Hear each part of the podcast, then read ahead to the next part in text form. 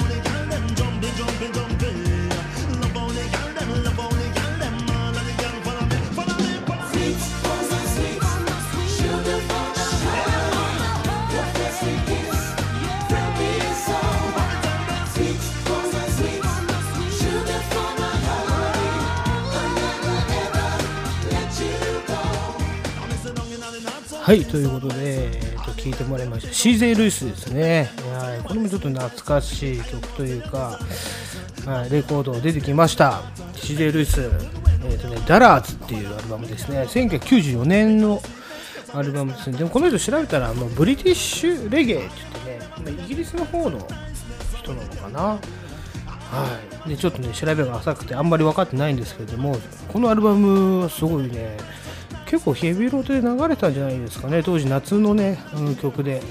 すごいポップでキャッチーポップで。キャッチーでポップな曲ですね。うん。はい。改めましてこんにちはこんばんは。そしてこんにちは。キセル XGRG ゴールジです。はい。この番組は、えーアンカーというアプリを使ってですね、やっております。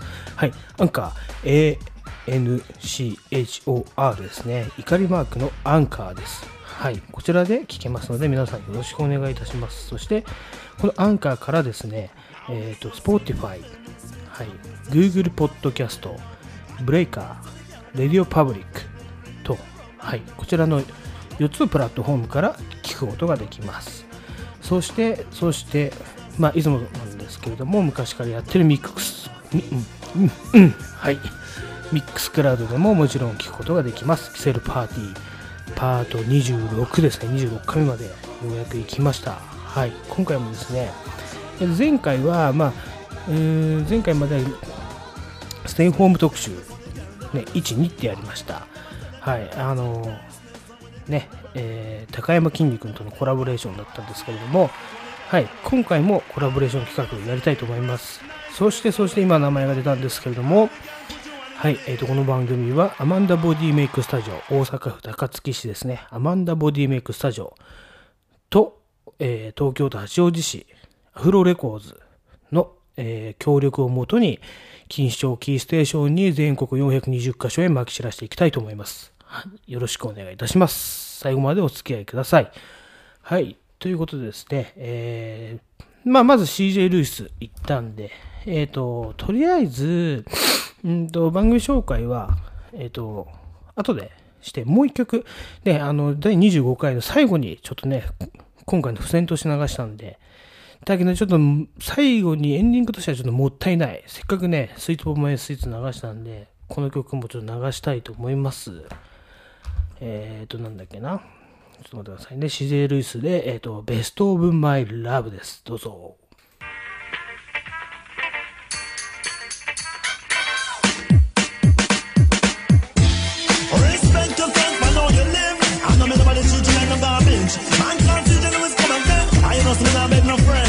Now this one dedicated to all them girls them want to listen man. And the flame and the plus operation. All of the girls them stand strong. I'm making love in our slang. What do you hear me? Whoa, whoa.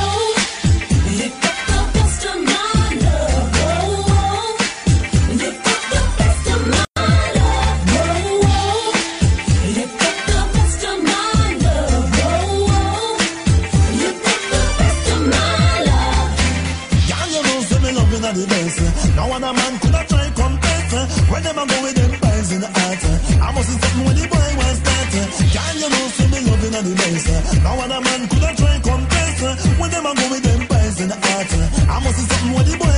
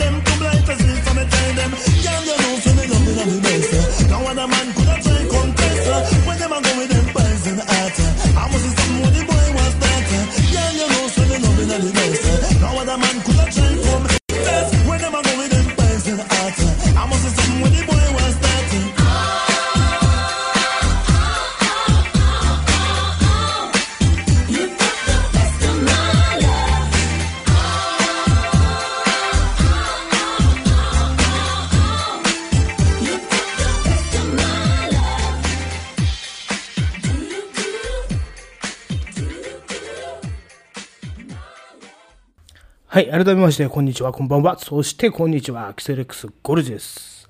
はい、えっ、と、チジェルスをね、聞いてもらいましたけどね、まあ、夏だなぁ。ね、ずっちいなぁっていう感じでね、はい、すみません、テンション上がってきましたけれども、まだまだ外には出られません。ね、今月末、また二十何日で、えー緊急事態宣言終わるって言われてますけど、まあね、ちょっとそれまでは、私、我慢して、これ家の中で、ね、我慢して、ね、我慢汁出していこうと思いますよ。で、ウォーキングなんかしてますとね、まあ、外我慢できなくてね、もう外でやっちゃってる人、飲んじゃってる人とかね、いますけれども、まあね、もうどうなんだろうな。いいと思うんだけど、飲んでフラフラしてたら、あいつはやっぱ本当のバカだったんだなとかって思われるのもちょっとね、嫌なんでね。はい。えー、もうちょっと我慢しようと思います。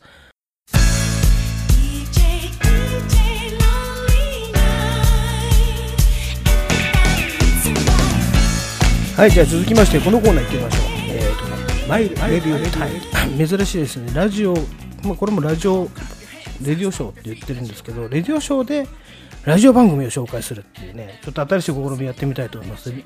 はい、私がいろいろネタを引っ張ってきてるっていうのは大体もう毎日毎日ラジオは聞いてるんですね、まあ、まあ前にも言ったんですけれどもえっ、とね今ねラジコとかタイムフリーっつって1週間の、ね、番組を聞けるんでまあところ構わずあの聞けるわけなんでねちょっとざっと前半うんとね前半で紹介しきれるかなってしきれないと思うんで、えっと、まずね AM の方からね AM ラジオの方でちょっと番組を私がいいなと思ってる番組を何点か紹介したいと思います。はい。まずね、日曜日。日曜日。えっ、とね、皆さん、日曜日ね、ラジオを僕はね、あの、学生の頃だいぶ聞いてたんですけれども、結構ね、このね、文化放送、えっ、と、周波数でいう1134ですね。うん、ただ、今、FM でもね、ワイド FM って聞こえるんで、FM91.6 の朝7時からですね、しのすけのラグ語でデートってなってますね。はい。まあ、これ、まあ、ちょっとね、聞いてみてください。まあまあ、朝にしては、なかなかね、こう寝起きのね、頭で聞くのはいいと思います。あとはね、同じ文化放送で17時から17時30分までやってる、順次と直樹っていうのやってるんですよ。これね、誰が順次かっていうと、ね、高田順次なんですよ。高田順次とね、浦沢直樹です。あの漫画家の。21世紀少年かな？書いたあの漫画家の浦沢直樹と高田純次がなんとラジオやっております30分番組、うん。これ超面白いです。ぜひ聞いてみてください。はい。であとねまあおなじみえー、調布で日本放送でいくと周波数でいうとね1142ですね。ちなみに FM だと93.0で、えー、と夕方16時から17時30分までは笑福亭鶴瓶。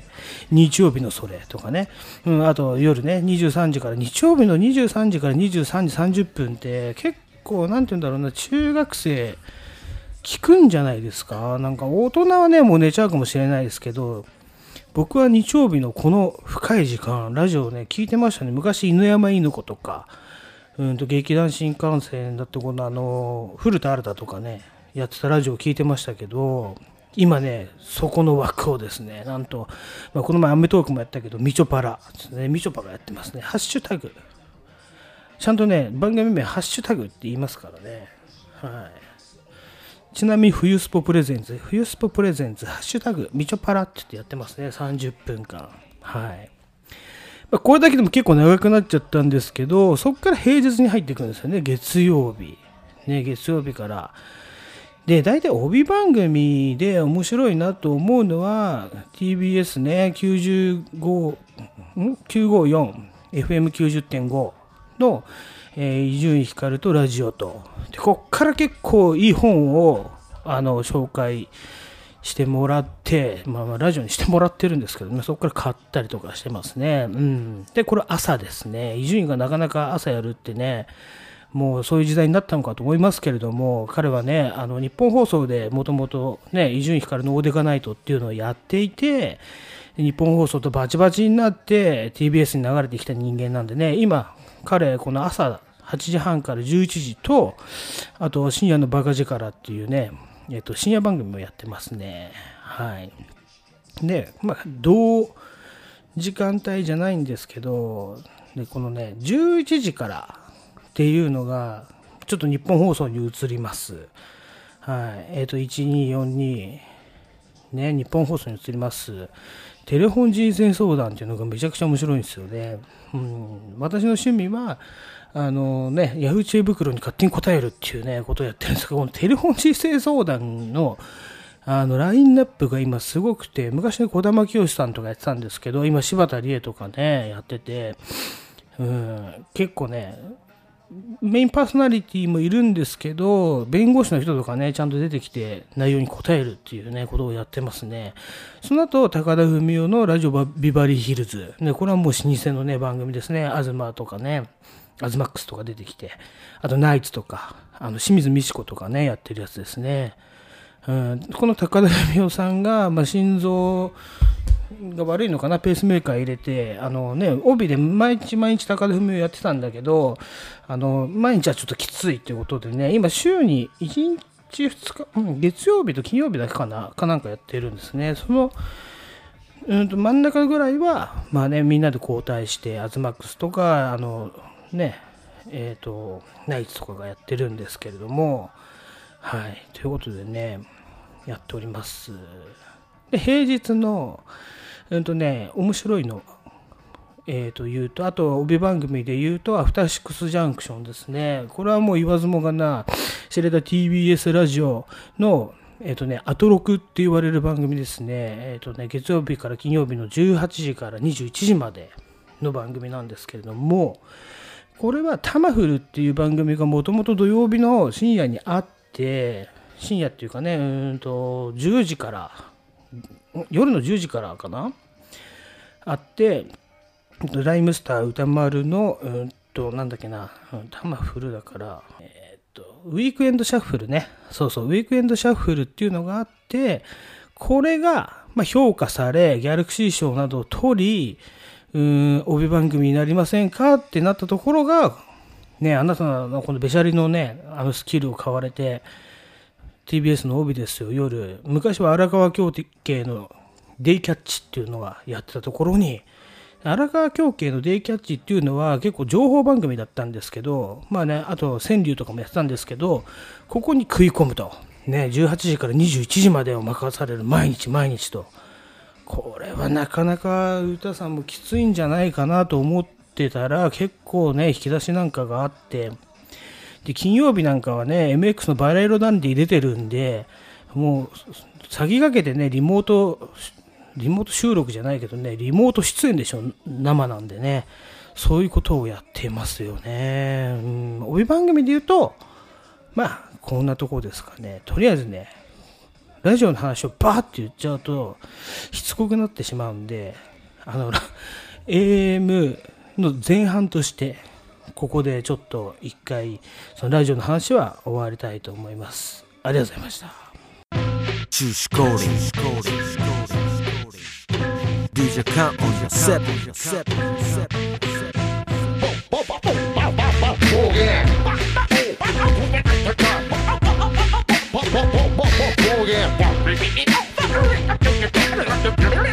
Fuck こ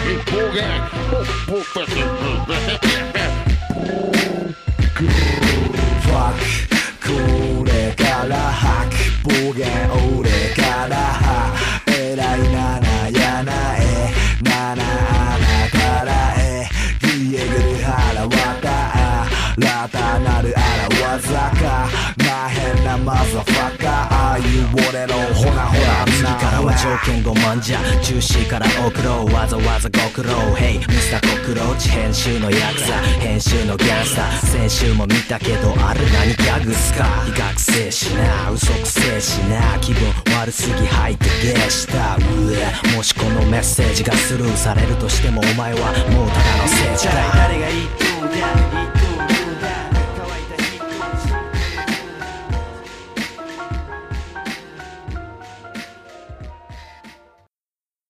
はい、レマイレディオタイムのコーナーでしたけどね、はい、今回はちょっと、まあ、日曜のおすすめから、まあ、ウェブ番組まで、AM のでちょっと紹介させていただきましたね。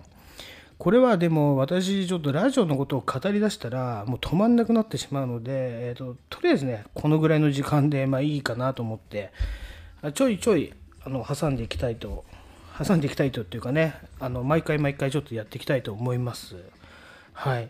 で、今ですよ。今ね、うーんまあ、テレビばっかり見てるわけなんですけれども、とね、これから来る芸人っていうのがいると思います。それをちょっと一組、ね、私も芸人も好きなんで、あの紹介させてもらいますね。ねあのちなみに、ラジオで、えっとね、マイナビラフターナイトっていうのが、えっと TBS で夜やってます。これはね、えっとね、売れないお笑い芸人さんが、えっ、と、まあね、ただでライブをやるんですけれども、その中から選ばれた、まあ、5組ぐらい、ぐらいと言っておきましょう。あのね、マイナビ主催の、えっ、と、番組で、5組ぐらいオンエアされるっていうね、登竜門、でもこっからね、空気階段っていうね、あの芸人が出てきましたんで、うんとね、ここで月間チャンピオンとか、まあ、年間チャンピオンになっていくと、芸人としては、あの、ラジオ番組が、冠番組がね、持てるんですね。まあ、一気にテレビっていうよりも、ラジオの冠番組が持てる。で、ここで出てきたのが空気階段ですよ。まあ、今ではね、有吉の壁なんか出て、結構人気が出てきたと思うんですけども、このね、あの、マイナビラフターナイトで、あの、チャンピオンになって、出てきましたからね、結構夢のある番組なんじゃないでしょうか。はい。こういうところで出てきてる、で、ちょっと紹介させてもらいたいのが、私は今ね、ランジャタイって言って、これグレープカンパニー所属。ね、このグレープカンパニーっていうのは、うんとサンドイッチマンとかいるところですね。はい。2007年結成ですね。で、彼らね、えっ、とね、2017年の M1 グランプリにも出てて、敗者復活で出てますね。今、アマゾンで見れます。うんこのね、ポンポン、あの、クソったら人生にさよならポンポンヨガっていうのが面白いです。はい。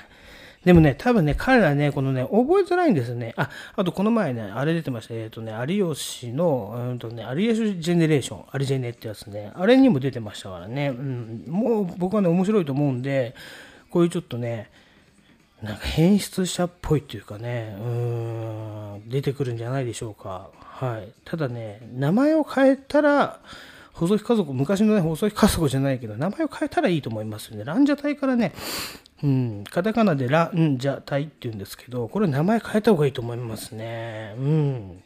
はい。変えたらブレイクすると思います。まあ、何様だって話ですけどね。はい。じゃあ、えっ、とね、このね、ラジオコラムはちょっとここの辺で一回切ろうと思います。ありがとうございました。特別な才能がなくてもいつでも新しい挑戦を陽気に人生を楽しむスポーツ音楽絵文を通じて人との交流を持とう Even if you do not have any special talent, always have a new goal. Enjoy life cheerfully. Let's exchange with people through sports, music, and paintings. Deck Deck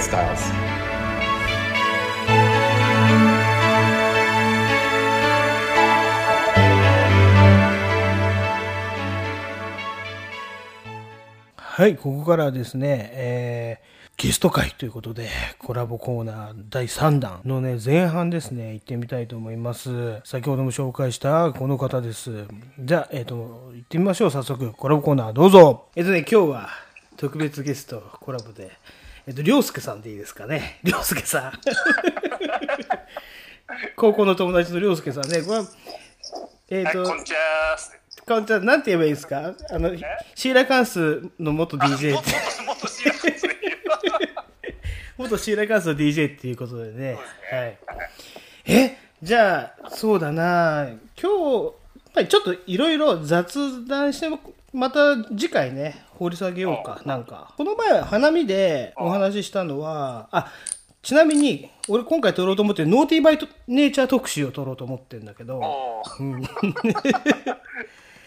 昨日俺言ったじゃんあのターシーがさあああ、夜やってる聞いた聞いた聞いた。もういきなりナインとか流れてたよね。OPP とかかって やばいよ。でね、ノーティーバイネイチャーって、俺ね、結構ね、なんていうの、昔、そのレコードは買ってたんだけど、この人たちが例えばどこ出身かとか、そういう深く知らなかったんだよね。あの人ってニューヨークじゃないえーとね、そうなんです。ニューヨークの、まあ東海岸なんだけど、ニューヨークとかじゃないんだっけ？どっかのでもある町なんだよね町っていうかそう有。名なとこでそうそうそう。オレンジナット、ちょっと待って、今ね、見ます。言ったらゴールデンウィークすげえ俺暇だったのね。で、あうんと、部屋の整理とか、まあ、するじゃない、みんな。その時にレコードとか、まだ俺取っといてある部分があるから結構。今何枚ぐらいあるのかな？まだ多分ね、200ぐらいあるのかもしれないな。あ結構あるねうん、でもね、結構捨てたんだよ。入りきらなくなったりとかなんか、ボロボロ俺になってるねどうぞっ。てでもねやっぱりどうも処分できないんだよねどう俺もできない。俺もね、どうもできないね。ダメなところ押し。入れには入ってるけど、うん。やっぱりねなんだろう過去の栄光 無理だね何回も捨てろって言われたけどあ、ほほんと。あそれは俺も言われるんですよ。こんなもんだって、まず、ターンテーブル俺しまっちゃってあるからね。そう俺もそうだよあ、しまった。もうもう最後だから何年か前に針ぶっ壊されてすぐ。音出なくなってさ。あ、そうなんだ。そうなんだよ。やっちゃうんだけどなでもね、今やね、あれらしいんだよね、そのターンテーブルをパソコンにつないで、まあ、まみんな DJ でやってるんだけど、そのそうだよね。お俺がね、こうね、使ってるね、編集、ラジオで使ってる編集ソフトの、に直つなぎができるライン、ただの線ね、が売ってるらしいんですよ。えそれミキサーとかじゃなくてパソコ。ンつなげるそう、ただ単にターンテーブルから直でパソコンに線3本ぐらいつなげると、そのソフトに直で音が入れられるらしいんだよね。えそれさであれは？アナログから何デジタルに変換できるの？そうそう、そこにも変換できちゃうというあ。すごいねすごくない？それが、しかも高くないんだよ。3000か4000で売ってんだよ。そうしてんだあうん。あそれあだからあれか。昔のレコードのやつをもうそっちのパソコンに入れちゃって。そうそう。で今みんなあれだもんね。パソコンで持ってって DJ してるもんね。そうだね。だから、の俺あれどなんスクラなんだっけなんつったっけスクラッチなんとかとかいうソフトわかんねえ。いもう俺いまいちああいうの、あのね、よく映像で見るけどね、DJ やってる。いまいちわかんなかったんだけど、まあそういうことができるのかっていうので。だっ、てあれがあればさうん。すごい簡単で本当にあの2枚使いとかも1枚で持ってればいいんだからあ、そうだよね。そうそうそうそうそう。2枚わざわざ買う必要ないってでいうね。パソコンでさその音が出るところも決まっ決めちゃえばさ、うんボタン一つでそこから触った瞬間にそこから頭出しできるんでしょ？そうそう。そう、そういう話を松永が結構してたよね、オールナイトニッポンで。うんああすまあするだろうなあいつはねそう、あの、世界、世界取る前と、その世界に行く前ね。だってあれ何年か前からねそのデジタルのうん。機械も使っていいってなったの DM してあそうなんだ。へえやっぱそこのところなんか涼介とか詳しいよねみんな。俺とかねよくねこう例えば今自分で思ったけどレコードとか探して見ててもこれどこ出身の人かとか全然わかんない状態だったからね。ただあの曲よくねみたいなさ。ああまあでもそうだよね、うん。昔はね。誰が歌ってんだっけみたいなさ。昔は PV なんて見れなかったじゃん。いや PV も見れなかったしあと情報もなんかさフロントとかあとなんだろうな。向こうの雑誌。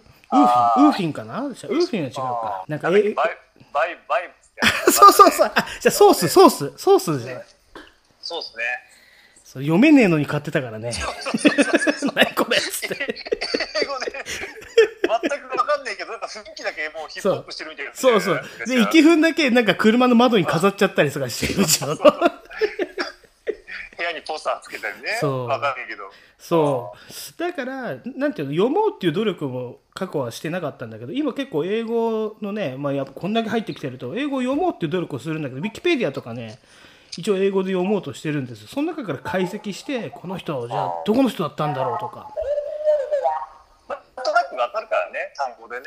うんそうそう。で PV を見てみたりとかしていろいろね過去のレコード掘って調べてるんですよ、あいいことじゃないですか、うん、でそのニュージャージー州イーストオレンジだ。ニュージャージうん、ニュージャージーらしいです。で、ノーティバイネイチャー、ちなみに1986年に結成だ。ーノーティノーティーバイネイチャーってなんかあれなんだよね、結構曲かっこいいんだけどさ、うん、で人気はあったんだけど、うん。どうもなんかこうなんつうのアンダーグラウンドの人たちからうん。支持されなかったんだよね。そうそうそう、そうそう。で、あとね、ミーハーミーハーだみたいな空気でさ。あと誰かと一緒にコラボとか多分やるっていう路線じゃなかったのかな？わかんないけど、なんか、あそうだよね。で、あと仲が悪かったらしいんだよね。あノーティーが。そう、DJ と、メンバー同士ね。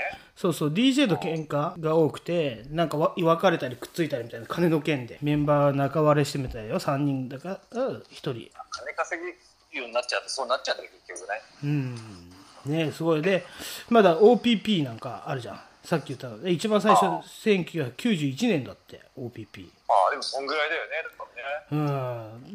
あれ？OPP って何の略か知ってる？わかんないえっ、とねこれすごいよ。なんだっけな。ちょっと待って今調べるわ。えっ、とねななんだっけな。OPP はあ ABC とかさ、まあ、これ大ネタ使いでサンプリングしてるじゃん。だけど何の略かっつうと Other People Other People Other People Push なんだって。Other People Penis か Other People Push だからヤリマン軍団とかそんな感じか。そうそう他の人の。だそんなあれなんでねノリなんでね。まあ造語だからね。確かに奴らはみんな。そうそう。ノでリが「Hey you know me」っていうさ掛け合いとかあるじゃん、うん、私はいつでも OK よみたいな。もうエッチなエッチなエッチするエッチするみたいなあるらしい いろいろ調べるとすっげえ面白かったねこれ。OPP 何の略か知らずみんな OPPOPP って言うけど何の略かも知らずに「な OPP Hey you know me」って言ってたじゃん だけどそういう「アザーピーポーペニス」って。その略っていうわかんないって幸せなんだだから、うん。そうなんですよ。だからこれも後でちょっとこのラジオに入れたいと思います。OPP ノー。ティーバイネイチャーねノーティーバイネイチャーその次が OPP の次がうんとまあヒッポポーリーねヒッポポーリー頭でかけてる。あれさあなんだっけレオナルド・ディカプリオのさ。うん。ああそうそう。ウルフ・オブ・ウォール・ストリート。そうそうそうそう。あれでね。出てくるんですよね。パーティーでさ。そう、ヘイホー、ヘイホー。あれ、あ懐かしいと思った。いい。よね。いい。あのシーンいいね。あの映画最高だった本当に。最高だ。あれ、映画館で見た？俺映画館で見たよ俺もね、やっぱ、でも、なんていうの、男同士で見る映画だなと思って、俺、友達と行ったんだよ。やっぱすげえ面白かった。隣のじいさんとかがすげえゲラゲラ笑ってたよ。あのディカプリオのねあのね、開演ね。もうジャンキーあの、ガル、あの、窓に、ドアがさ、なんてガルウィングっていうのかわかんねえけど、どう、使うな。ね、挟まっちゃうような感じね。ブリブリの状態で運転するやつでしょ。そうそうそう。オレンジな、なんだっけな、ちょっと名前忘れたけど、この薬が一番効くみたいなやつ やってね。全然効かねえじゃねえかよとか言ってたら、食いすぎ、あれだよね、運動しながら食っちゃってたんだよね。そうそうそうそうそうそう。衝撃的で、なだ、あれは、なんだっけ、ん株の売買の話だよね。株そうそうそうそう株屋さんで自分で株をやるようになって、要はだからクズみたいな株をそう、売って手数料ね、手数料。詐欺詐欺詐欺だよね。最後捕まりますもんね、やっぱりね。奥さんにも。そうだよ、そうだよ。で、最後、このペン一本でも、俺は売る自信があるっつって、確かあに終わると思ったね。初めね。そうそうそうペンそう。ペンをどうやって売らすかっていうね。一そうそう。だから結局奥さんにも逃げられたりね。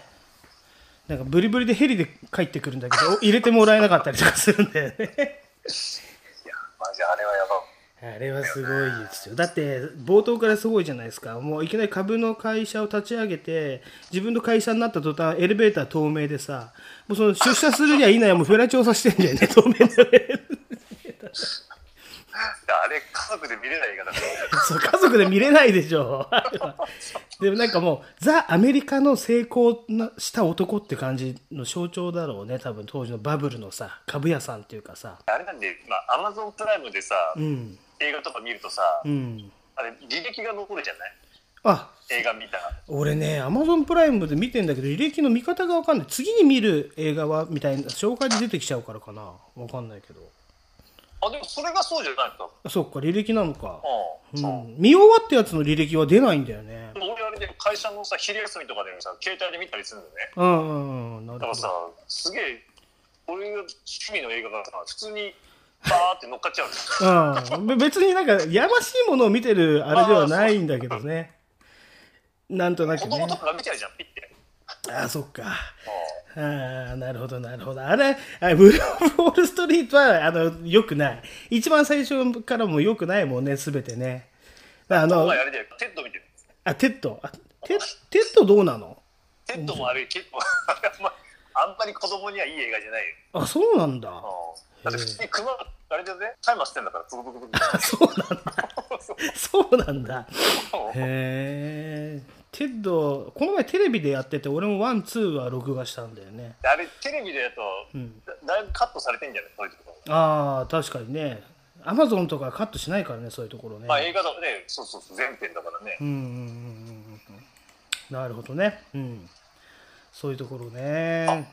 そうだってあれなんだ。缶捕まったじゃんあーあトピックスね。捕まっちゃったね。あれねなんか賛否両論だけど別にあんあれはなんだろうね。まあ捕まるだってやってますやってますって言ってんだからね。捕まって当たり前のまあ話、そう普通に言ってるからね。うん、いいも悪いもねハスリングだとそう。ハスラーだってから であれも中にいるんで DO も中にいるんでしょ？今。そうそう。俺さあれだよ。仕事でさ去年かな。うん。一回あいつはい捕まってたじゃん、うん。出てきてたじゃん DO? ああ、うん。うんいい1年前2年前ぐらいかうんうんそうだね。なその時にさ、うん。配達先の病院でさ DO2 回ぐらい会ってさ、あそうなんだ。ああ。俺普通にあれで仕事で郵便局のさ服でさ「うん。あ DO さんですね」っつってさうん「いろいろ大変だったですね」っつってさ「ああありがとうございます」そうなんだ。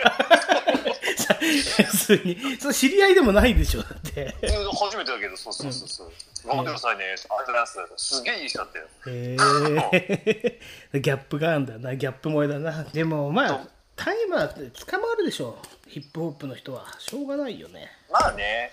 うん、でそれに対していいか悪いかっていうと悪いに決まってんだからあの法律がダメっつってんだからそれはね謝罪があるけど別に本当に悪いことって言えばどうかねっていう議論があるよね。でもねまあ大麻大麻論争はうち家族でもするけどねそれ。えそうなの？家族で？えいや俺はもう普通にいいって言っちゃってるけどね。ああまあお前昔からそうだよね。うそれダメって言ってるなんか女の前でもすごい食ってかかってたよね合コンだったのに。合コンだからやめろその話はって言ってるのに。いいじゃん別にとか。ん。でもだからあれだよ。別に体に悪いもんじゃないよという。あーただ日本ではやったら捕まるよってだけで。そうそうそう。だからその言ったら捕まることっていうのはあの経歴に傷がついちゃうから良くないよっていうことだけど。まああれややってもいいんだよ別に、うん。やってても罪にならないけど所持してたら罪になるからねあれは。た例えば人に売るとかね、そうそうそう、うん、まあ各はねそれ捕まってるからねクリントン大統領が。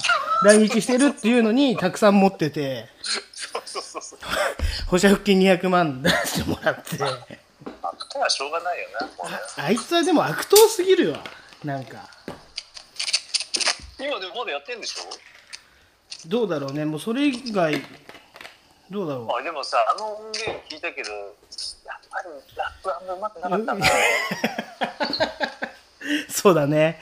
いやなんか成長してないなっていうかさ、ーうん。あの今の若い子たちがうまいじゃんすっごい、超うまいよね。ああ。もうテクニックっていうかスキルが本当に半端ないからさ、うん。まああとそそれもそうだしスキルとか例えば、うんあいつに会って言ってたのはなんか言いたいこと、まあね、演歌とかあ。歌い方とかじゃなくてそうちなんか魂なんだって言ってるけどそれを感じねえんだよな あいつのリリックからは。一切。ななんだろうね。い一つの言葉がやっぱりだから軽いんだよ。軽いっていうかななんだろうね、本当に思ってないからなんじゃない？わかんないけどね。そうあと繋がってないんだよなんかちゃんと。うん。文章力ないんだよ。ねあのいろいろね、まあ、そのラップを作ってみたりとかして思ったことは、なんかね、等身大の自分ってあるじゃん。例えば、うん、ガドロっているでしょ、若い子。ああいうねガドロさ、すごいさ、フリースタイル上手くて、バトルでは優勝してるんだけど、等身大の自分を描いたような歌を歌ってて、なんか、高校の卒業式の歌を歌ってたのかな。そういうのとか聞いて、結構なんか若い子の歌聞けねえなとか思ったけど、結構いいなと思ったんだよね、やっぱり素直に。だからやっぱううまいやつ曲がちゃんとうん。うまいやつはうまいんだよね、うん、あとなんか言う言いたい言いたいことが分かるっていうか。ね。うん、ちゃんとテーマが絞られてんだよだから。そうそう。そういうのを作りてえなと思って俺も。高校の頃俺いじめられたなっていう歌作ろうかなと思って。なんか夏休み明けに学校行ったら一番前の席に勝手にされてもともと俺の席だったところにねあのやつが座ってて「おいデブ前行け」って言われたの覚えてるなと思ってそう誰誰？にそれあったんだよ。あの鈴木久志っていたでしょ？ああ覚えてる？俺まだ忘れないな鈴木久志。あいつが、久しうん、サッカー部のやつで寺川と超仲良かったやつがいてはいはいね。あいつがなんかなんていうのあなんていうんだろうな頭でっていうか先頭を切って俺のことをいじめにかかってきてたんだよ。あの当時は。あそうなんだ。そうそうそうそう。まあ高専っていうなんかあれだよね。そのクラスを仕切ってるやつがなんかまた微妙な変なやつだと思ういやそうなんだだからちょっとだからはみ出し物はねパワーバランスがちょっと違かったじゃん。はみ出し物はねもう本当にそうトイレに行くしかないんだよ。本当に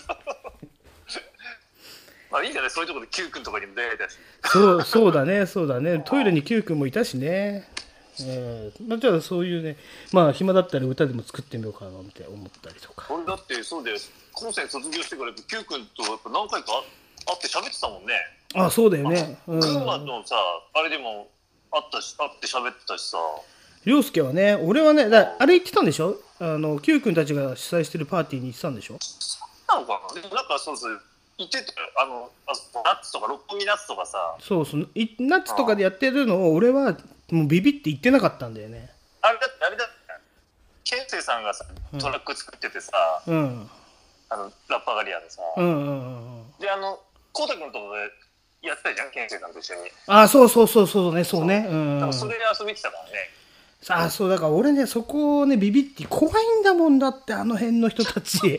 もうなんかさあ。れなんでなんていうの？待合室じゃねえけどなんていうの？楽屋？楽屋みたいなところにさ入ってったことあんの何回か。うんみんなさもうさうん なんて言うんだろうな。当時の不良の目をしてるからさ俺もまあうそうだね。怖っと思ってさや。もう行かなくなっちゃった。だからいヒップホップってやっぱり今みたいに軽いもんじゃなかったじゃん。いや重い重いよ。すごいや確かに、本当に悪い人たちの集まりだってあれはね。多分ね、あのままいけばアメリカみたいになってたと思う。本当のメイクマネー、メイクマネーで、なんか、そうだね。そうそう、当時カンとかがやってた、うんね、ハッスル、ハッスルだ。ハスリング、ハスリング、ディーリング、ディーリングじゃないけどさ、そんなことになってたと思うよ。だってもう目の色が違う。そしてさ、乗ってる車も全然違かったじゃん。アメ車みたいな、ボインボイン跳ねるアメ車とか乗ってたじゃん。だから、だって山市なんてあれだって、群馬でさ、うん行った時にさ、その、和尚ってラッパーのやつがいたんで喧嘩してたよな、本当に。そうそうそうそう、フリースタイルでさ、俺、その時にいたから、一緒に。あ、いたっけ、うんいたんですよ。で本当に、ね、あいつらも本当に、なんか山市のこと拉致ろうと思ってるじゃんそうだよね。もう表出てよ、お前、ちょっと待ってろ、みたいになってたもんね。そうそうそうそう。でも本当、あんぐらいバチバチだったからね、フリースタイルのね。そうそうそうそうそう。だからもう最後にフリースタイルとか、ゆうちゃんがなんか入ってって、やめろよ、お前らみたいなことを言ってたんだよね、多分。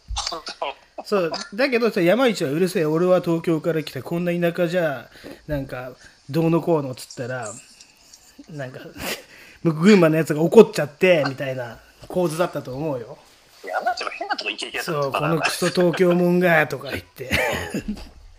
いや、でも、あれはあれで、あんな感じがフリースタイルだなって俺は思ってたかまあらね。そうそうそう。ほあれが本当だよね。うん、でもねそそれをね、まあ、体現してたのは一番最初のフリースタイル団長のあいつだよあのパティーパブロだよすげえもうあさらっちゃうぞてめえみたいなこと言ってたからね、ーあ、あいつだからやっぱ本当にストリート育ってたからね。うん、そそれ以降はやっぱりもう本当もうテクニックの見せ合いでやっぱ R してその点やっぱすごいなと思うけどうまいけどね。めちゃくちゃ。あそうで、フリースタイルはスポーツだよ、もう完全に。そうだねそうだね。うん。だから逆に言葉とかさ、リアルじゃないんだよ。あだから多分缶とかはあのーね抜けたり缶の本にも書いてあったけど刺すぞって言ったら本当にお前ケツ刺しに行けってケツ刺しに行ったっていうね。あれ読ん読んだあれ、缶の本。あ読んだ読んだサイマルとか普通に刺していったらしいから。ねえそうそう。あの世界ですよね本当。我々がっていうか知ってたヒップホップのそうだね。感じは。だからそうだよ。知らない人は入れなかったんだよ、昔は。そうなんだよ。だクラブだよくまああのタマフルとかでさ歌丸さんが語ってた昔のクラブの暗さみたいな。あ埼玉のラッパーのさ3だっけ？3で描かれたなんかじ田舎の怖い先輩みたいな話あれがリアルですみたいなこと言ってたじゃん。あ、そうだね。そうそうそう。そうそう。あんな感じやば分かる分かるって俺思ってたもんね。俺だってさ、前にあれだよ、その歌丸がさ、うん。その、ラジオでその昔のヒップホップのあ事件みたいに言ってた時に、うん。ライムスターとかキングギドラが、うん。六本木の、うん。どこだっけかな、あそこ。まだ高校生ぐらいの時で、だから、イベント、ライブがあるって言って、うん。日村と俺と何人かで行ってさ、うん。それ、キングギドラがライブやってる時に、外人のうん。米軍のやつらが遊びに来てて、うん。で、英語でなんか言うのよ、うん。ライブしながら。うんうんでジブラとかがライブした時に、なんか文句すげえ言ってて、うん。そしたらさ、あいつら英語分かる、喋れるからさ、うんうんうん何言われてるのか分かってさ、英語でなんか言ってたの。うん。そしたらさ、なんかフリースバトルみたいになったんだけどさ、ああ怪人がさ、警団がジブラのことさ、殴りかかってさ、そうなの？本当に。で、お客さんとさ、うん。ジブラ殴られたみたいな感じでさ、うん。バーって外人のとこ行くんだけどさ、うん。すげえ強いのよ。あそうだあ軍だからね。みんなさ、うん。あわれ始めて、バーって逃げてさ、うんそれをね、なんか言おうとしてたんだよね、ラジオで。あそうなんだ。そうそうそうそう、へーそんな事件があったんですへー。よ。俺はい。たよ、現場にって。そうなんだ。今さそんなことあったらさみんなさ言ったら録画してるからさね。事件になっちゃうんだだよな全部。だから何もできないんだと思うし。当時は全部闇に葬られるからね。そうそうそう。あの口コミだけの世界だからね。あそそれをちょっとあれかもしれない。つまんなくさしてんのかもしれないね。現場の例えばクラブの面白さじゃないけど。なんかちょっと違い方権的なところあったじゃん。クラブの中だったら何が起こってもおかしくねあのこのエントランスを通ったら もうわかんない。なんか下手すりゃね刺されるかもしんねえっていうなんか俺怖さあったもんな昔。まああったよね。え。え知らない時に行く時はやっぱりドキドキ感というか、そう怖かったよね、本当にね。そう、怖かった。怖いけど、なんか怖いもの見たさとかっこよさと、何かに惹かれていくのが。うんああと、エロい、そこにやっぱ、シチューに行くよりエロい女もいーるし、みたいな。エロ、エロもありのね。そううん。やっぱそういうワンダーランドだったよね、昔のクラブはね。そうだよ。90年代のクラブを語るコーナーになりましたが。だってもう俺、あのファミリーのテキーラ飲んでさ、ファミリー、いや、ファミリーは結構早かったよ。ねえ。だテキーラ飲んでたからね、お前はね。そうう、ん。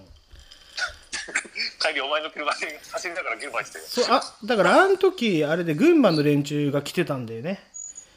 あれ、どうだあ来てたんだよ。ヒロ君と一緒なのか、あの時。そう、ヒロ君っていうかね、あいつが来てたんで、サトシが来てたんだよ、ササトシ。サトシが来ててだけど、もう、お前はもうあんなだから、もう帰った方がいいってみんなに言われて、じゃあ帰るってなったんだよ。せっかく来たのによ、みたいなさ。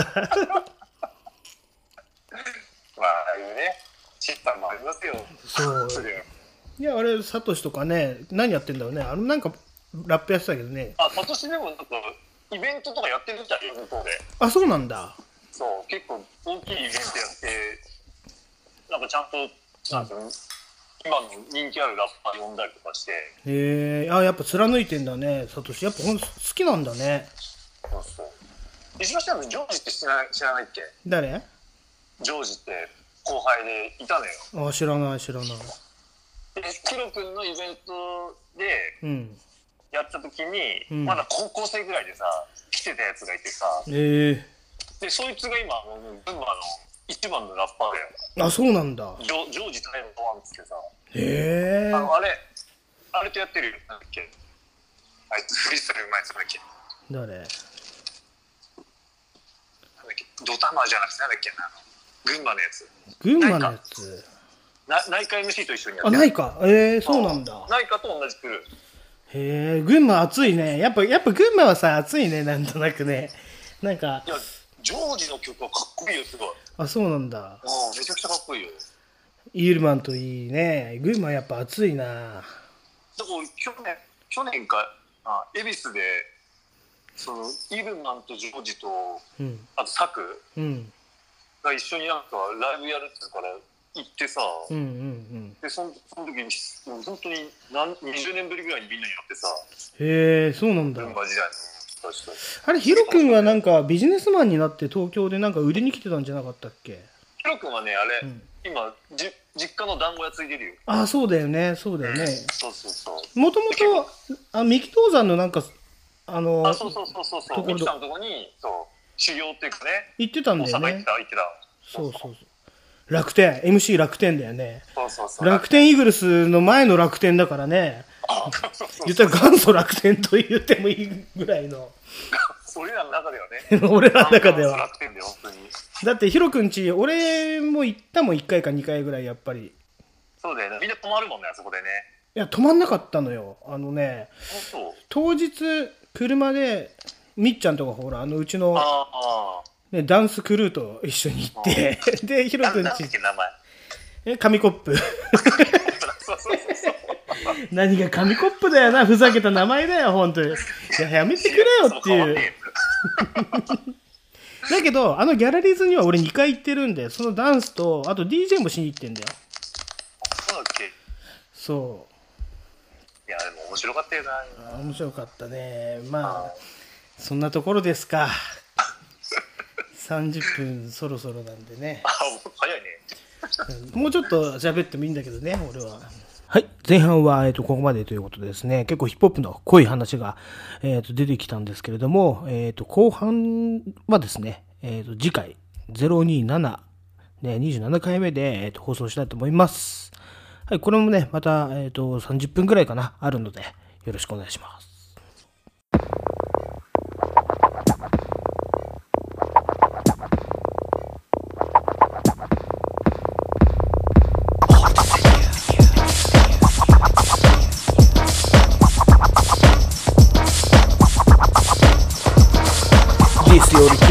Kiss, love and peace This is DT Styles 平成と昭和を生きてきた平和世代の MIC DORUG and FUX DJ PT キッセル X のキッセルパーティーいつもの仲間とレディオショーインプット OK アウトプット OK What's this? SPB Do Watch and Mix クラウドくだらなすぎてメクラウドラウドシャウトかまして俺も一枚かましてもらうぞ。テイクオフしてキープする。 take retake なしでいく stay tuned tuned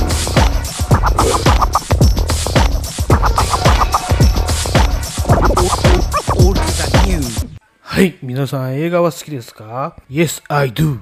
つってね、はい、二度目映画館。はい、二度目映画館とは、えっ、と、二、二回見ちゃうやつね。二度、二度付けの二度ですね。と書いて映画館。館は、えっ、と、感度の館ですよ。はい。ということで、えっ、と、二度目映画館というコーナーをやっていきたいと思います。ね。二回、面白すぎてね、2回見てしまうっていう映画をちょっと紹介していこうと思うんですけれども、どうですか？えっ、と、ゴールデンウィーク、私ね、映画をたくさんたくさんたくさんたくさん見ました。まあ、大体、疲れてる時は、まあ、パニック映画見ますね。あの、なんだろうな、ジョーズとか、ツイスターも面白かったですね。うん、やっぱスピルバーグが天才だなと思いましたけど、はい。その中でも、あと、まあね、うん、字幕、うんじゃなくて日本語。ね、ちょっと、うん目を離しても内容が入ってくるような映画。ね。ただ日本映画なんかいいんじゃないでしょうか。っていうかね、えっ、と、私、えっ、と、小説を読むのは大体日本の小説なんです。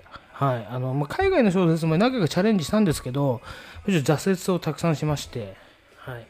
映画を、ね、日本の映画と、やっぱ小説から映画になる。まあ、最近ではね、漫画があの映画になるなんていうことが多いんですけれども、えっ、と、その2回楽しめるじゃないですか。まあ、2度見っていうかね、映画を見て小説を見て、原作から入るタイプと、まあ、映画が楽しいから原作を見てみたいなとか、もう好きな例えば物語に対しては、すごくね、私も一番すっごい昔の話だと、例えば不夜城の映画を見て、小説を読んだら、羽佐清舟っていう作家が好きでって、どんどんどんどんね、また掘っていけるんでね、うん、いいんじゃないでしょう。で、今回ね、あの、日本映画をちょっと紹介させてください。ね、えっ、とね、でもこれはね、一つは一度見映画館なんですよ。やっぱり、ね、1回しか見れねえなっていう映画と、もう一つ。ちょっとね、さっき言った小説の原作から映画、そしてまた原作へっていくわけじゃなくて、映画から映画へね、この監督の映画、これどういう映画撮ってるのかな？好きな監督って言いますね。私、白石和也とかね、ああいう血みどろのやつとか好きなんですけれども、ね、そういうの、あと PL 滝が出てたりとか、ね、好きなんですけれども、ちょっと今回ね、映画から映画へ行ってみたいと思います。まずね、まあ、ちょっと前置き長くなりました。はい。えっとね、2018年公開。短い映画ってね、結構私好きなんで、95分の映画です。はい。夜明けまで話さないっていう映画ね。はい。夜明けまで話さないっていうね、映画があります。2018年公開の95分の映画です。で、監督がね、えっ、と、森岡俊之っていう人なんですけれども、この監督が、うんと言ったらね、裸の美奈子、ね、ビッグダディの元嫁ですよ。裸の美奈子の映画を撮ってる人でね、うん、そう。聞いててくださいね、つまみ作りながら。はい。森岡俊之さん、結構ね、えっ、と、お年なんですよ。うーんと、私たちより多分10個ぐらい上の先輩なんですけれども、うんとね、この人に関してはちょっと後でお話しさせていただきますね。はい。えっ、と、夜明けまで話さない。で、主演は、なんと、あの、宮地真央ですよ。で、宮地真央といえば NHK の朝ドラにも出てたような人ですよね。あとね、マイクマ克也さんっていうね、ちょっと、なんていうんだろう、切れ長の目の、なんて言ったらいいのかな、韓国人系の顔をしてるんですけど、マイクマ克也っていうね、うん、結構この人ね、名前はね、私ね、初めて、あの、ここで見るんですけれども、この人、いろんなところで脇役として出ております。はい、マイクマ克也さん。はいね。マイクマっていうのは毎日の前に、普通の、えっ、と、熊木の熊ですね。熊木の熊っていうかね。うんはいはい。で、内容はね、まあね、題名通りなんです。夜明けまで女を離さないっていうね、なんて言うんだろうな、ちょっとノスタルジー、ここで出ちゃうのかなっていう映画なんですけれども、うんとね、結果、どうしようもない人間同士が、ね、どうしようもない人間なんですよ、女も男も。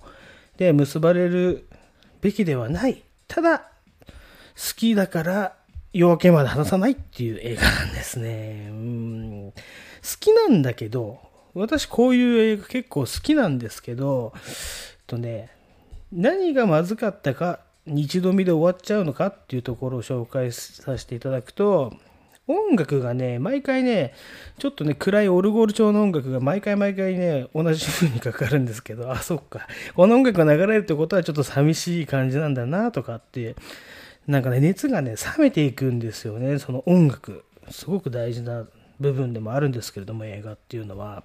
うん。と、あとね、最後の方でね、宮地真央、宮地真央さんね、とマイクマさんが、やっぱり結ばれちゃいけないんだけど、結ばれるっていうシーンでね、もう濃厚なセックスシーンがあるんですよ。これね、もう服を着たところから脱がしていくっていうね、ちょっとアダルトビデオに近い状態にあるんですけど、めちゃめちゃここが長い。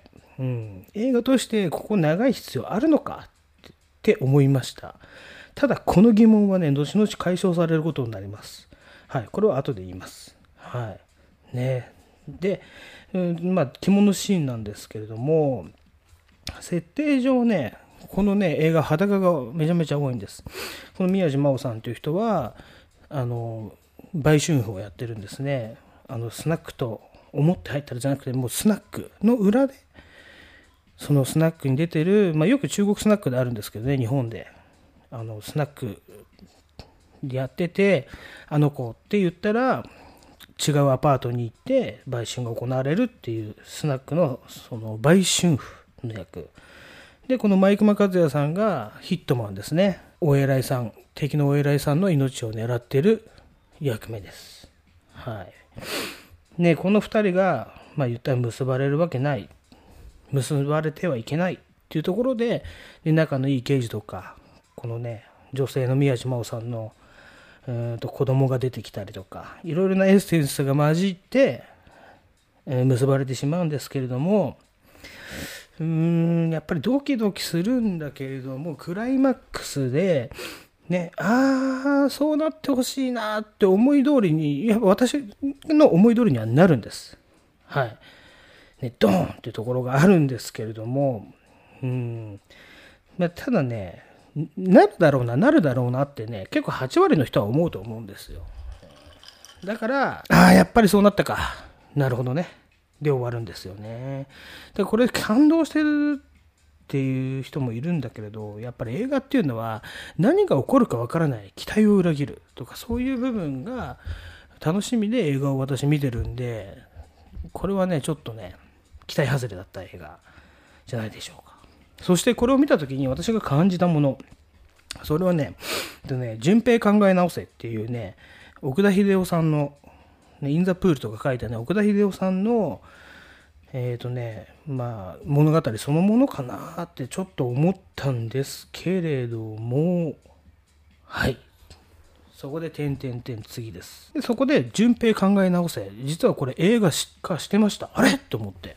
Amazon プライムを見たら、ああ、順平考え直せ。映画化してんだと思って見てしまいましたね。見てしまいましたっていうかね。あ、これ、だって近いじゃん、題材としては。で、やっぱりね、紹介文を見ると、ね、えっ、と、ヒットマンである順平っていう若い男の子を、まあ、愛の力で、じゃないけど、この女の子が考え直せ。もうそのタイトルそのものですよ。で、奥田秀夫さん。ね。えっ、と、彼の原作小説なんですね。順平考え直せは。で、彼は、まあ、例えば、ララピポとか、最悪とかね、うん、ちょっとね、大論点返し的な、あの作品を書いてて、すごくエンターテインメントがあって面白い小説を書いてるんで、うんでね、この夜明けまで話さないで、ちょっと、あれ？と思った僕も、やっぱちょっと見てみようかと。うん、奥田秀夫原作だったら、まあいいかなと思って見てみました。はい。実際ね。うん、順平考え直せ。もね、やっぱり、えっ、と、1時間35分。まあ約、えー、と95分っていうね、ちょっと、こちらも短い映画で、あじゃあちょっと見やすいなと思って。そしたらまたね、この人出てきますね。マイクマ克也さん。マイクマ克也さんは、えっとね、順平の、今度は兄貴分へ昇格しておりました。昇格っていうのかな、まあ、前回ヒットマンだったんだけどね、今回は兄貴分へ昇格しておりました。はい。はい。で、結果、言います。結果ね、面白かったです。はい。これはなぜか、あの、後でちょっと語りたいと思いますね。うん、同じ内容ですよね。同じような内容、順平っていうのが、ね、兄貴分、このマイクマ克也の兄貴兄貴分に命じられて、あの、じゃないです。その親から命じられて、とある組の幹部を、えー、と殺してこいと。うん。そしてこれを兄貴分のマイクマ克也さんに言ったら、嬉しいぞ順平嬉しいぞってね、もう背中を押されるっていうね、まさかの。兄貴分が考え直せって言ってほしかったんだけど、まさかの背中を押されるっていう展開ね。うん。ね、そ、そこをヤクザとして描いてるんですけれども、はい。ね。で、そしてこの女性と知り合い。まあ、ただ、前の前作と違うのは、この女性がね、普通の不動産屋で働いてるお姉ちゃんなんですね、OL さん。まあ、OL さん、かな？って、そこはかななんですよ。そっからこの OL のお姉ちゃんがどんどんね、おかしなことをやるんですよ。ぶっ飛んでるお姉ちゃんだったんですね、実はね。はい、体こそ売ってないものの。だけど、まあ、設定が多分ね、若いんです。21、2ぐらいの設定なのかなと思うんですけれども、やたら無鉄砲なんですね。うん。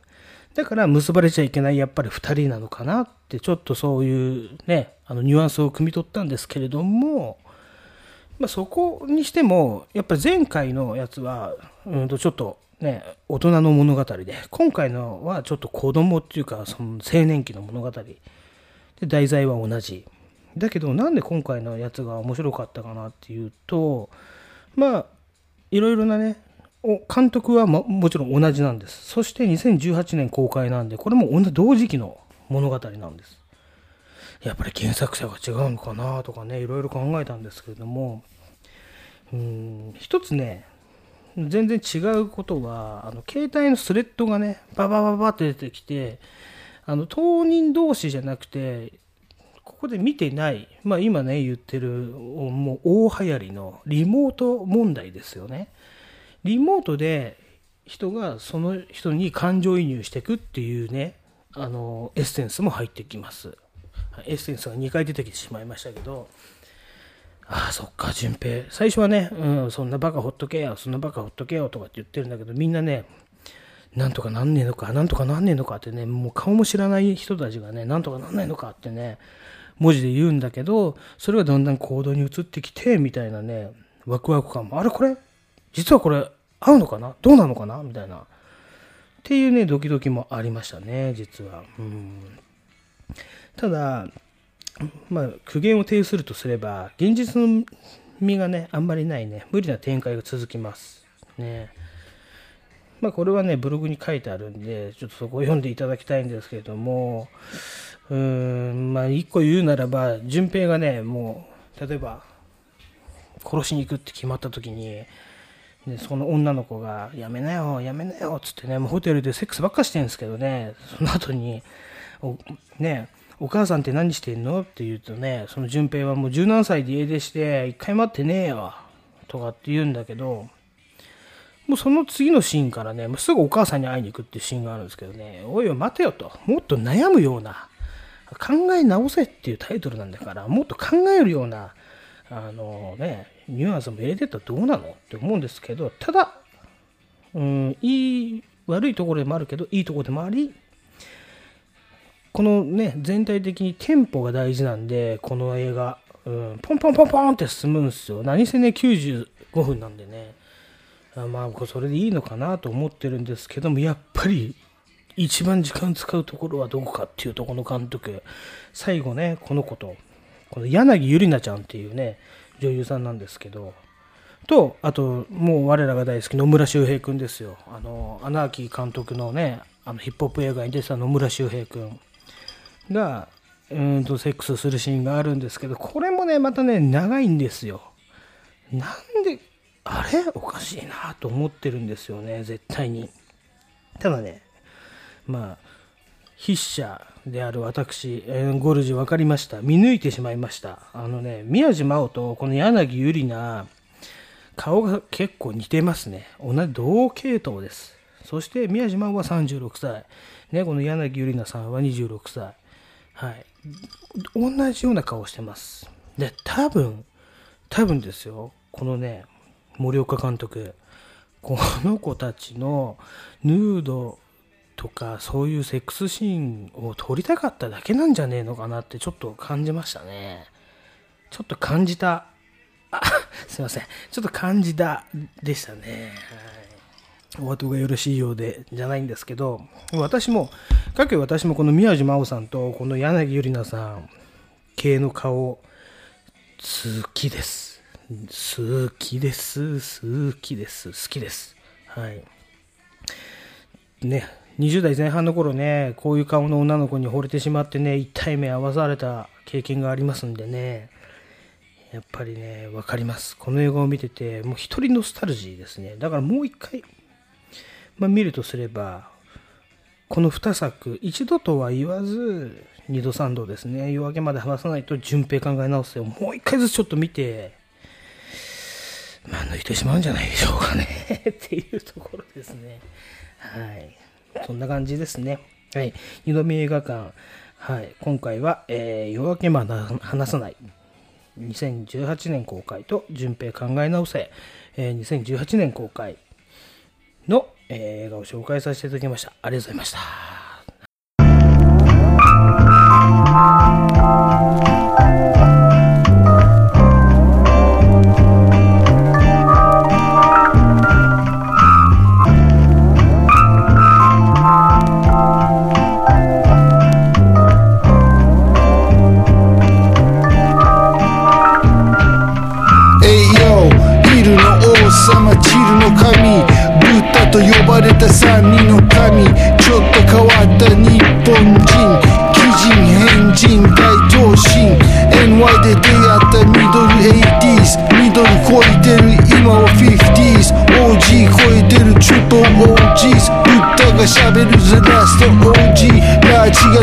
したレガシーは永遠便にならずも続ける永遠。ボロ来てても心は錦そこは大事な心の意識。病高校にいる。Still in your air like 近所の森ビル。いつもいるでも今日もやっぱチル桜散るまでいるにぶった切る。別の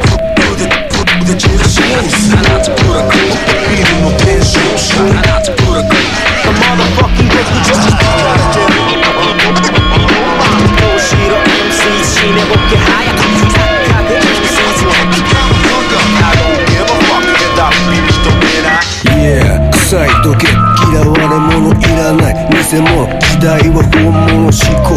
当たり前のこと今さら言うことでもないけど。けど俺の生まれたんロッコ誕生フラット大田区一応東京ゼロさ。でも今212 78そして090移動してもいつでもどこでも。俺の電源はオン。年中無休攻撃四方八方いろんなビートとマイクが相棒。Hey yo これはどうも今頃登場ブッダブランド。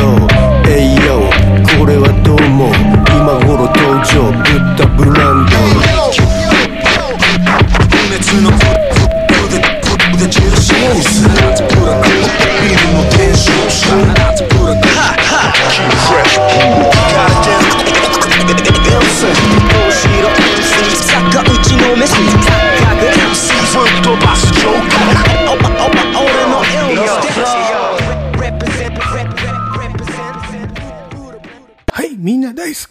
いつもたけしなんです。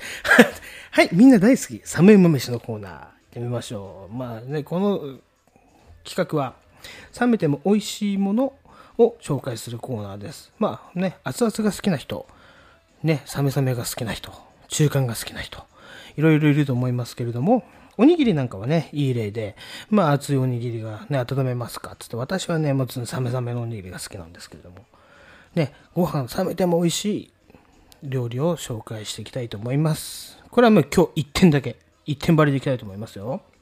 うん。その名も、えー山崎製パン様から出してるですね、スイートブレッドです。はい。スイートブレッド、これちょっと見てください。後で。うんとね、探して。このパン、えっ、とね、多分ね、5枚入ってます。はい。5枚入って、うんとね、190円、200円ぐらいなのかななんだけど、これは他のパンとはね、ちょっとね、一線を画してますよ。なぜ違うのかっていうとね、なんていうのかな、何が違うかね、自分もわからないんです。ただ、冷めてもうまいだけではなく、私はね、これでどうやって食ってるかっていうと、ね、あんまり、このね、5枚は一気に食えないんですよ。なんで、冷凍してしまいますね。やっぱパンはカビが生えてしまうんでね。うん。ただ、冷凍して、普通解凍して食うでしょだけど、冷凍してそのままアイスとして食ってますね。でアイスとして食ってもうまいんですよ。これスイートブレッド。これね、ぜひご紹介させていただきたいと思います。はい。冷凍して、アイスとしてもうまいスイートブレッド。山崎製パンさんから出てますんで、はい。ぜひ、いかがでしょうかっていうね、はい。サメうま飯。後でまたね、ちょいちょいやりたいと思いますけれども、今回のクラウドはこれで終わりたいと思います。オールトゥザニューヨ。Yo, DJ マルス、サイプレスウェノの、うん、音楽知ち。しなきゃ危険。Yo. どこかの穴ほじって聞け。Let's go! どこかにある危険。一瞬のスリップでもうダメ。軽くさじ投げ。たところですぐ次の危険。だから売れないよう準備して。望む毎日危険回避。できならどこかに払う年会費。んなこと落ち落ち言ってられない。よちよち歩きからいつかバイバイ。結局んとこそれが定め。なら早かれ遅かれわからねえ。ことの代償人それぞれ。惚れ惚れするようなもんかつに求めゼブゼブもし隠せブル。クズな部分が大とこくすぐる。自分次第そんなの割ってる。でも自分だけはと思ってる。どう？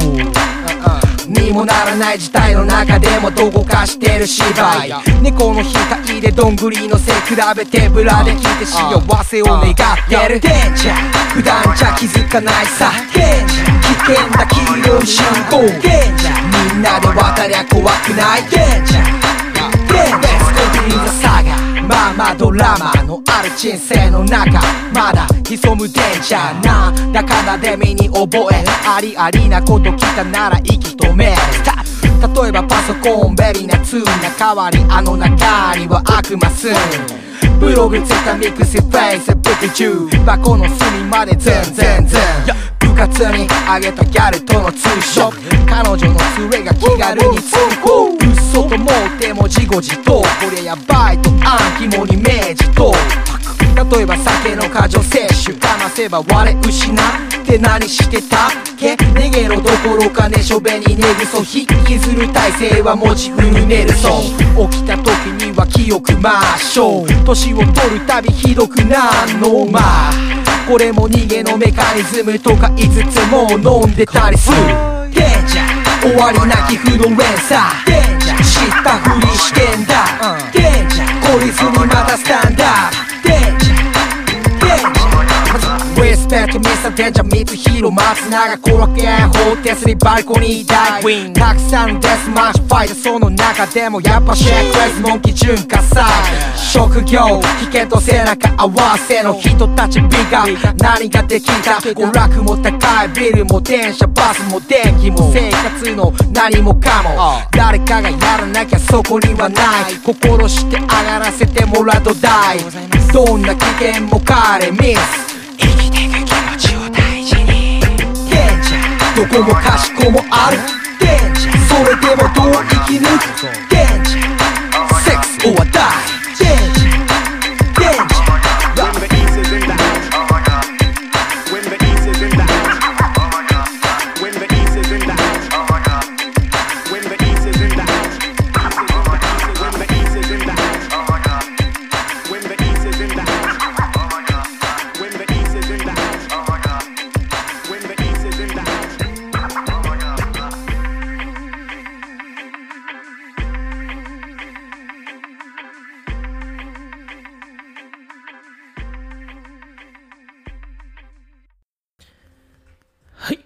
に人生相談のコーナー行ってみましょうね。人生相談。テレフォン人生相談っていうね、えー番組が日本放送でやっております。はい。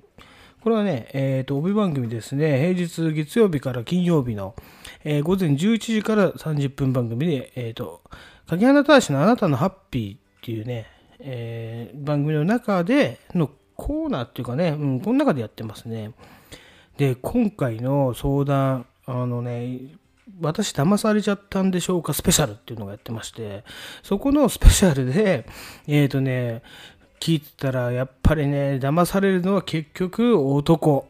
ね、やっぱりね、私も男なんでね、エロ方面で騙されるんですね。それで、こういうね、テレフォン人生相談ですね、ここにテレフォンしてくるんですよ。それがすごく滑稽で面白かった。もう滑稽、ちょっと、ね、言い方悪いかもしれないです。パーソナリティが加藤泰造さんね、この日ね。加藤泰造さんっていうのは、各コロナの関係でも、もう心の持ちようとしてテレビにもね、コメント寄せてるような人ですね。はい。回答者が、弁護士の中川淳さん。はい。相談者ね。まずね、これ相談者57歳、男ですよ。妻が51歳で、ね、子供がまあま大きいですよ。27歳、28歳、25歳とか。はい。ね、えっ、と、で、この人、まあもう、全、超笑っちゃうんですけど、あの、はい、つってね、結構神妙な面文字でね、出てくるんですけど、えっ、とね、ちょっと前にですね、スマホのマッチングアプリってあるんですけど、ってね、から始まるんですよ。で、結局はこのマッチングアプリで、あの、女性と知り合いましたと。で、この女性がね、まあまあ若い女性です。ね。うんとね。ただ、この女性、えっ、とね、誘うと、ね、マッチングアプリで誘ってるんで、じゃあ会いましょうってなりますよね。その時にね、自分が予約したお店じゃないところに、急にね、例えば、もう俺ここ予約したから、じゃあここで待ち合わせね、じゃあお願いしますって会って、いや、私実はね、行きたいお店があるのっていうね、言われるんですよ。まあでもね、せっかく、このね、会ってるわけですから、そして妻の目を忍んで会ってるわけですからね。うん。えっ、とね、行っちゃいますよね。じゃあいいか、つって行くんですけど、ここで起きたことが何かっていうと、まあ、要はぼったくられるんですけど、まあ、この女の子はね、メニューをまず見せてくれない。そしてこのマスターみたいな人とすごく仲良くして、じゃああのワイン持ってきて、とかってね、言うらしいんですよ。で、見た目も高級なお店で、まあ、がっちりしたお店らしいんですね。うん。で、そこで2時間ぐらいワインを何本か開けて、まあ、このね、男性としてはね、一切自分の食べたいものとかでワイン、飲みたいものなんか頼んでないんですよ。で、何せメニューを見せてもらえないんでね、この女の子に任せたところ、え、お会計が回ってきました。はい。それが、えー14万円ですと。うん。14万円の伝票をこの男性が見て、えー、まあね、しょうがないなって思ってカードで払ったんですって。うん。ただ、うんとね、その後ね、LINE は交換してるんですね。うん。で、今日はごちそうさまでした。で、おお家に着きました。とかってね、LINE はしてるんですね。うん。それは30代の女性。うん、で、うんとね、また他の、うんとね、LINE が来て、私の知ってるお店に行きたいとか、うんとね、いろいろ言ってるらしいんですけれども、この男性としては、これ何の相談かっていうと、この女から金を取り返せるかっていうね、せこったらしい相談なんですね。俺も今日これ聞いてて何を言ってんだこいつは14万ぐらいでと思って。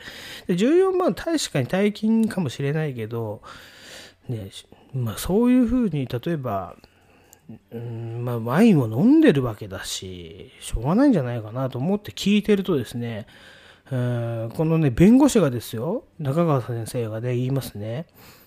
あんたね、うん、あんたね、せこいね。うん、そういうのがね、あの、その先があるっていうふうに予想したわけでしょでもね、この女の人にね、そこ、そっから先までね、ぼったくれなくてよかったじゃないってね、言うんですよ。まあ確かにその通りだなと思ってね、聞いてました。うん、やっぱりぼったくりっていうのは私本物に合ってますから、やっぱこんなにせこいこと言ってたらね、しょうがないんじゃないかなって思いますね。はい。ね女におごるうんいくらだったらいいのかな？14いでもメニュー見せてくんねえっていうのもあれなんだよね。やっぱメニューは見たいよね。絶対ね。うん。はい。ということで、えー人生相談のコーナーですね。で第1回目はこの辺でちょっと終わろうと思います。はい。またね面白い相談があったら紹介したいと思います。はい。でミックスクラウドの方ですね、えーミックスクラウドとはもう言いませんね。レディオショー、いろんなところで出してますんで、えーレディオショーの方をですね、えっ、と、第26回、ステイホームスペシャル3としてですね、えっ、と、コラボもさせていただきました。はい。今回これで、えー終わろうと思います。で、あの、コラボの時ね、うんと DJ 涼介ともお話しした先輩の話ね、やっぱりそれで私を歌を作りましたんで、えっ、と、この曲でお別れしたいと思います。はい。この曲はですね、えーパイセンという曲なんですけれども、あの、先ほどお話ししたね、嫌な先輩の歌なんですけれども、まあちょっと、ようやくリリック書き上がったんで、えっ、とね、タイプビートを使わせていただきました。えっ、と、YouTube からですね、力也さんという方の、ね、えっ、と、ビート、タイプビートを使わせていただいて、録音しました。で、マイクもね、まあ普通のマイクでやって、えっ、と、オーディオインターフェースとか繋がないで、エフェクターもかけてないんで、ちょっとね、そのまま生で撮って、そのままなんですけれども、これを改めて、えーちゃんとしたマイクでね、機材使って撮り直して、あの、エフェクトかけて、ね、えー聞けるように なものにしたいと思います。まあ、とりあえず、プレということでね、プレ版ということで、えっ、と、聞いてみてください。はい、えっ、と、キセレックスゴルジで、パイセン、どうぞ聞いてください。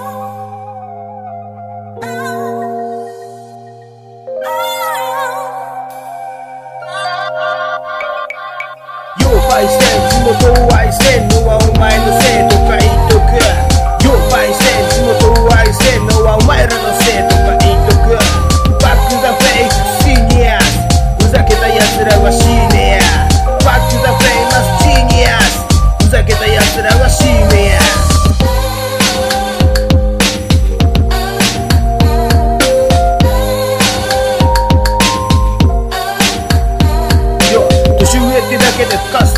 風ファイクな野郎さワックで出せ口笛タバコ吹かすのは一緒何でも形だけなんでしょう上の方から言ってくる敬語を使え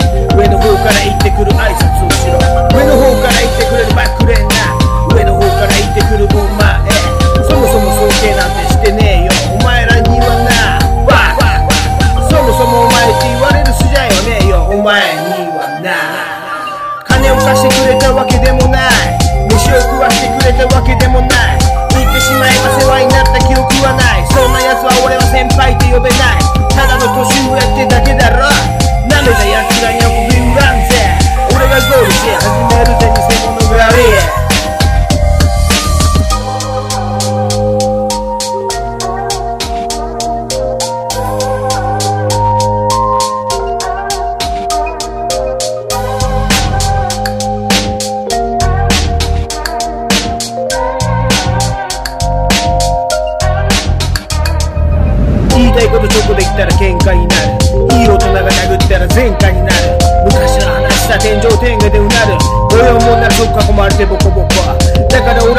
で突き刺す。お前の芯をえぐってやるだけさ。ただまあ暴力で来んならいつでもどうぞ。歩けなくしてやるだけだから。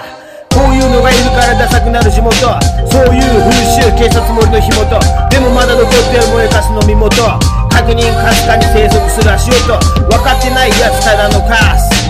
まずはこれで一発分からす I want to be a leveler I want to be free I want to be free よ先輩地元を愛してんのはお前のせいとか言っとくよパイセン地元を愛してんのはお前らのせいとか言っとく Back the fake seniors. ふざけた奴らは死ねや Back the famous genius. ふざけた奴らはシニアよパイセン地元を愛しんのはお前のせいとか言っとくよパイセン地元を愛しんのはお前のせいとか言っとく No sé tu país